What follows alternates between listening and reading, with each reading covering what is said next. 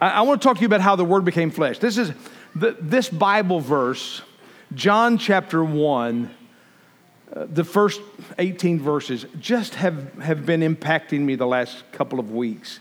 And as, as, I, as I've thought about what this means, it is, it's, so, it's so powerful to think. And it, it amazes think that a fisherman that was called by Jesus, that later in his life, the Apostle John wrote this with such eloquence and power that I believe that it was inspired by the Holy Spirit. Here's what it says In the beginning was the Word, and the Word was with God, and the Word was God. Now, this is important for us to realize. Jesus is the Word, and Jesus is God. He didn't become God, He didn't start being God in the manger. He was always God, and He was always with God. Through Him, all things were made. Without Him, nothing was made that has been made. He is the Creator, He's the Word that went out. It said, you know, God spoke the Word. Jesus is the Word that is spoken that created. So everything that is created by the Word of God is created by Jesus. In Him was life. And that life was the light of all mankind. The light shines in the darkness, and the darkness has not overcome it. There was a man sent from God whose name was John. He came as a witness to testify concerning that light. He himself was not the, to testify concerning the light, so that through him all might believe. He himself was not the light, he came only as a witness to the light. The true light that gives light to everyone was coming into the world. He was in the world, and though the world was made through him, the world did not recognize him. He came to that which was his own, but his own did not receive him. Yet, to all who did receive him, to all who believed in his name, he gave the right to become the children of God. Children born not of natural descent, nor of a human decision, nor of a husband's will, but born of God. And this is the verse I want to talk about today. The Word became flesh and dwelt among us and made his dwelling among us. We have seen his glory, the glory of the one and only Son, who then the, the Father full of grace and truth. Now, John is different than the other Gospels because the other Gospels talk about what we saw today, that talks about mangers and stars and, and shepherds and Bethlehem. John doesn't talk about the, the, the really the what happened at Christmas. He's really talking about the why of Christmas. Yes. Why did the Word become flesh and dwell among us? What, what happened? So, in this verse, there's three things I want to talk about that Jesus is the Word, Jesus became flesh, and He dwelt among us. You see, if you want to know what somebody thinks, you have to know what they say because you can misinterpret people's actions. Have you ever done that? Have you ever misinterpreted somebody's actions? You, you, you thought they, you know, if you're married, you've misinterpreted somebody's actions. It, it, it, happens, it happens even in church life. You know, you, you know, somebody will, you'll walk by somebody and they kind of give you a sour look. And so you think, well, what's up with that? Are, are they mad at me? What's, what's going on? And so when someone acts a certain way, you can infer. In other words, you can, you can, you can try to guess what they meant.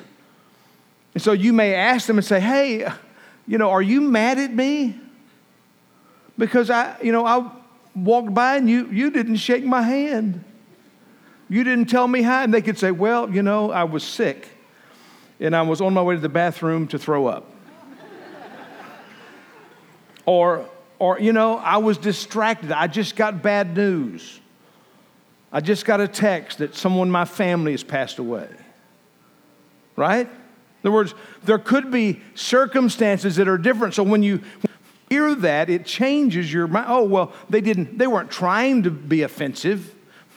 They, they weren't trying to ignore me, they were distracted. Did you ever get distracted? I'm, I'm horrible about getting distracted. When I am on a task I'm blind. I offend people all the time, not on purpose, but because it's like, you know, like this morning, the computers weren't working. Of course, big day. So check in computers were not working. So you're like, okay, what, what do we have to do? What do we have to get this fixed? And, and so it creates If you want to, create a crisis. If you want to know what somebody thinks, you ask them. You know, we, we do this at Christmas. We say, what do you want for Christmas? And then we give them what we think they should have. Yeah, you get those. Do you get those things that other people think you should have at Christmas? You get like, uh, you know, we always gave our children at Christmas in their stockings, and this wasn't all they got, but we all always gave them socks and underwear. It's like, whoopee!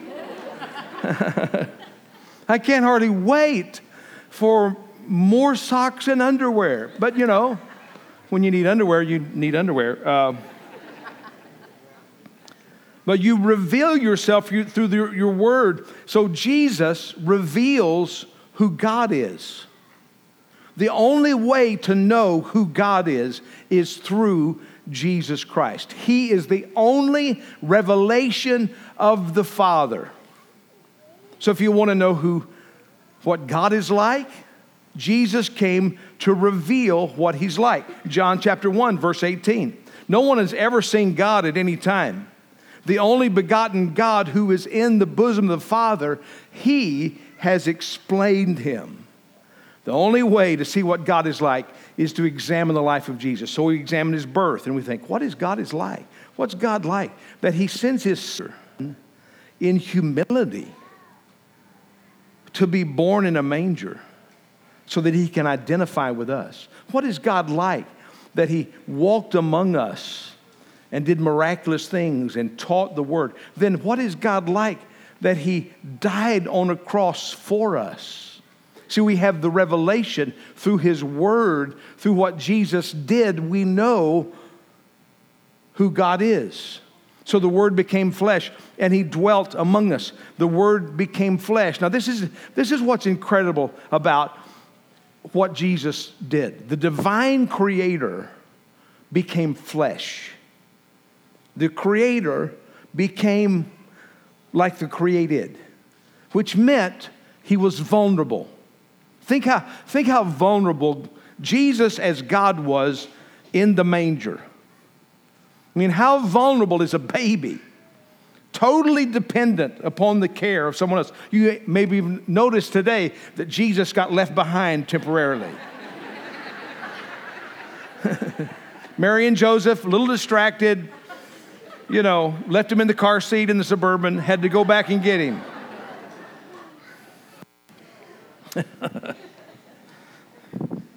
Vulnerable. You see, when God heard our cries, He came to our rescue. He became vulnerable. Not just the risk of his life, but knowing that it would cost him his life. Hebrews chapter 2 verse 17 says, Therefore he had to be made like his brethren in all things so that he might become a merciful and faithful high priest in things pertaining to God to make propitiation for the sins of the people. For since he himself was tempted in that which he has suffered, he is able to come to the aid of those who are tempted. The God of heaven has become flesh and has suffered. You know, if you've been through something, it makes you more sensitive yes. to what other people are going through. Right. Uh, I've been married now for a long time 43. 40, I do remember, I do remember it's 43 years, right? Yeah. Just checking. She's the statistician in the family, so uh, 43 years. And I never had much sympathy. I never, I really, never gave it a thought.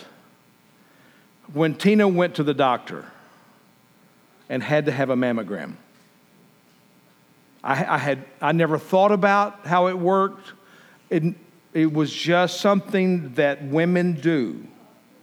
that they had to go and get the checkup and they had to go get the mammogram. So I wasn't particularly compassionate about it. I didn't really understand. Then I had to have, have a mammogram. I don't know if you know how this works. Men, you don't know how this works, but basically what they do is they took a waffle maker and made it electronic. and they put your breast in this waffle maker and squish it real tight. And kind of lock the handle down and turn on the heat. So, now having experienced that, I have a different level of compassion. Have you noticed that when you've gone through something, you have compassion for someone who might be going through it. If you've gone through a divorce, or you've gone through a loss of a child, or you've gone through the loss of a family member, that makes you a more understanding counselor. You can comfort because you've been there. Having been there, you know what it's like. Jesus is the best counselor because he's been there. Isaiah 9 6, we called him that. Uh, this is the great prophecy, re- government Christ. For unto us a child is born, for unto us a son is given, and the government will be on his shoulders, and he will be called Wonderful Counselor, Mighty God, Everlasting Father, Princess, Prince of Peace. Not princess, Prince of Peace. Christmas is about the God of the universe having been where you've been. Yes. Think about this. He was born to parents who bore the shame of his miraculous birth. Right. He was born in a little town. He was born in Bethlehem, but he grew up in Nazareth. His family was from Nazareth. You think people from Nazareth didn't know how to count? So much so that later in Jesus' life, this is what the Pharisees said We are not illegitimate children. They protested. The only father we have is God Himself. What are they saying about Jesus? He's carried this. Mary and Joseph have carried the accusation that he is illegitimate. Because honestly, honestly, who's going to believe? God did it. Right? I mean, no one's going to believe that. Has it happened before? No. Has it happened since? Nope. Immaculate conception, con- conceived by the Holy Spirit. Nobody bought it.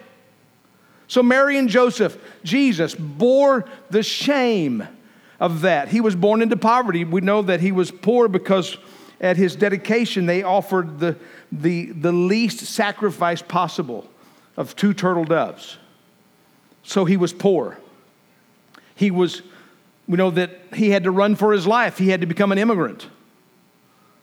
He had to run for his life to Egypt because Herod was trying to kill him and all the babies under two that were born in Bethlehem.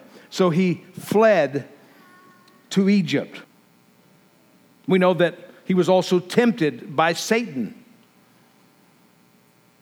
for 40 days in the wilderness that Satan tried to get him to sin and he did not sin. We know that then he was rejected by his own, the Jews, who should have recognized him as the Messiah. They did not recognize him as the Messiah, they rejected him as the Messiah. And then, even on the night of his betrayal, all of his disciples ran. Everyone left him. Then he died a horrible death. He was tortured, suffered unimaginable torture on the cross. But you know, that was nothing to carrying our sins. Can you imagine bearing the weight of the filth of everyone's sin that has every sinned, every murder, every every horrible thing, every rape, every incest, every, every horrible thing that men do to each other. He bore that weight, he bore the sin on the cross.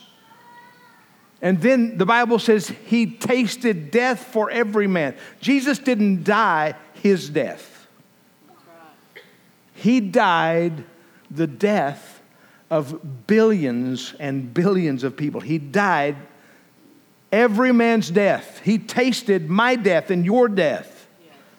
He bore that on the cross. He became killable. The Word became flesh. The Word became killable. Jesus had to become flesh so that he could become vulnerable, so that he could become killable. Why? So that he could be a marvelous counselor. He's experienced it all. Have you been talked badly about? So has he. Have you been betrayed? So was he. Are you broke? So was he. Are you lonely? So was he. Are you facing death? So was he.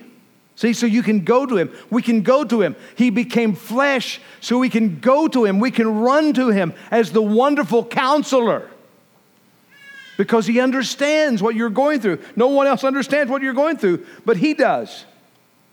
Then it says, The word became flesh and made his dwelling among us. We have seen his glory, the glory of the one and only Son who came from the Father, full of grace and truth. John picked a particular word here for dwelling, in that he used the, picked the word that means tabernacle. Now, when we think of the word tabernacle, the tabernacle, it ties us to the Old Testament because there's a reason. John picked this word because Jesus made his tabernacle among us. Now, we know that in the Old Testament, we read that when Moses, when they were at the mountain, Moses said to God, God, show me your glory. I want to see your glory. Then Moses said, now show me your glory. And the Lord said, I will cause my goodness to pass in front of you, pass in front of you, and I will proclaim my name, the Lord, in your presence. I will have mercy on whom I will have mercy, and I'll have compassion on whom I will have compassion. But he said, You cannot see my face, for no one may see me and live. So God gave Moses instructions to build a tabernacle where they could place the Ark of the Covenant inside the Holy of Holies. So they had the holy place, this whole tabernacle surrounded, place where they could make sacrifices, prepare, so they could prepare the priest with blood sacrifice so that he could go into the Holy of Holies and make atonement for the sins of all the people.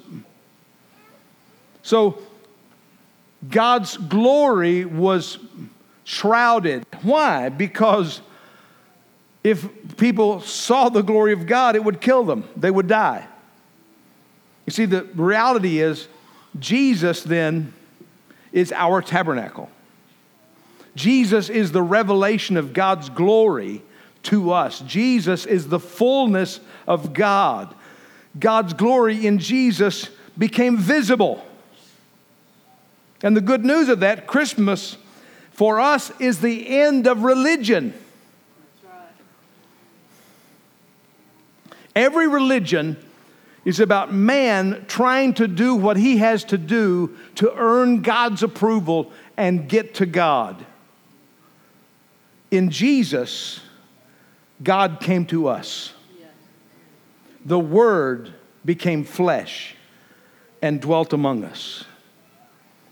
In Tim Keller's book, King's Cross, the story of the world and the life of Jesus, he talks about a sermon that Dick Lucas preached, a pastor in England, on an imaginary conversation between an early Christian and her neighbor in Rome.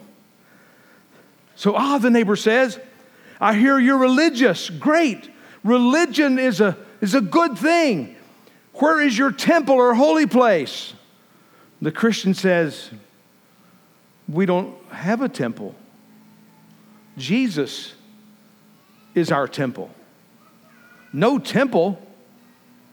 Well, where do your priests work? How do you do your ritual? Said the Christian says, We don't have priests to mediate, mediate the presence of God, replies the Christian. Jesus is our priest. No priest? Well, where do you offer your sacrifices to acquire the favor of God? We, we don't need sacrifice. Religion, Jesus is our sacrifice. Well, what kind of religion is this? sputters the pagan. The answer is no kind of religion. It's not a religion. It's absolutely the freedom from earning God's favor. It is receiving God's favor as a gift. You know, if you offend someone, it creates a gap.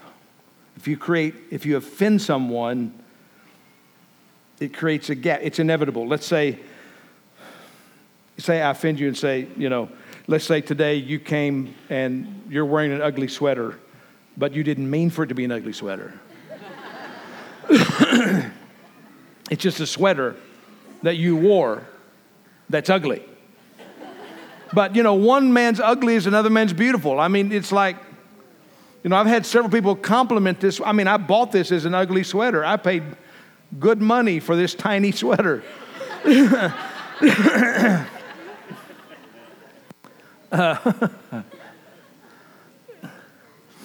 and uh, but in other words, people say things that offend us. If somebody says something to you that offends you, it creates a distance. There's a discomfort. You, you, know, you don't really want to see that person. You, you don't want to you don't want to bump into that person because the offense has created a gap. And the greater the offense, the greater the gap.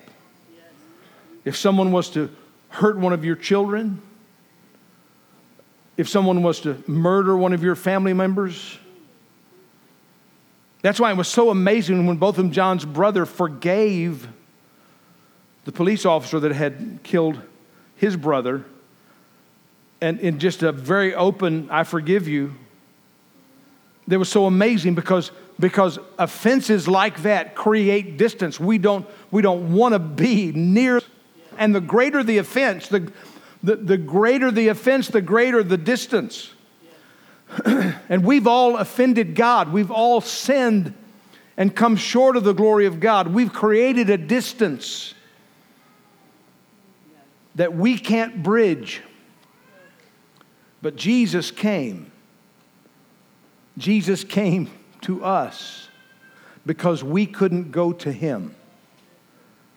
Jesus came to us to bridge the gap, to bridge the distance, so that we could receive salvation. Ephesians 2:13 says this, "But now in Christ Jesus, you who once were far away have been brought near by the blood of Jesus." Jesus is the Word. He's the full revelation of, Jesus, of God the Father. The only way to know God is through Jesus Christ. Jesus is the Word made flesh. He's the wonderful counselor. He understands better than anyone ever will understand what you have gone through and are going through. He is the wonderful counselor. And He is the Word that is dwelling among us. Jesus is the end of religion. He is access to the Father. He is grace that is applied to us not because we deserve it, not because we earn it, but because it is a free gift. It is a gift freely given to all who received it. And then it says, To as many as received him, to them gave he power to become the sons of God. It's a gift that is offered. And all we have to do is receive it. Amen? Let's stand together.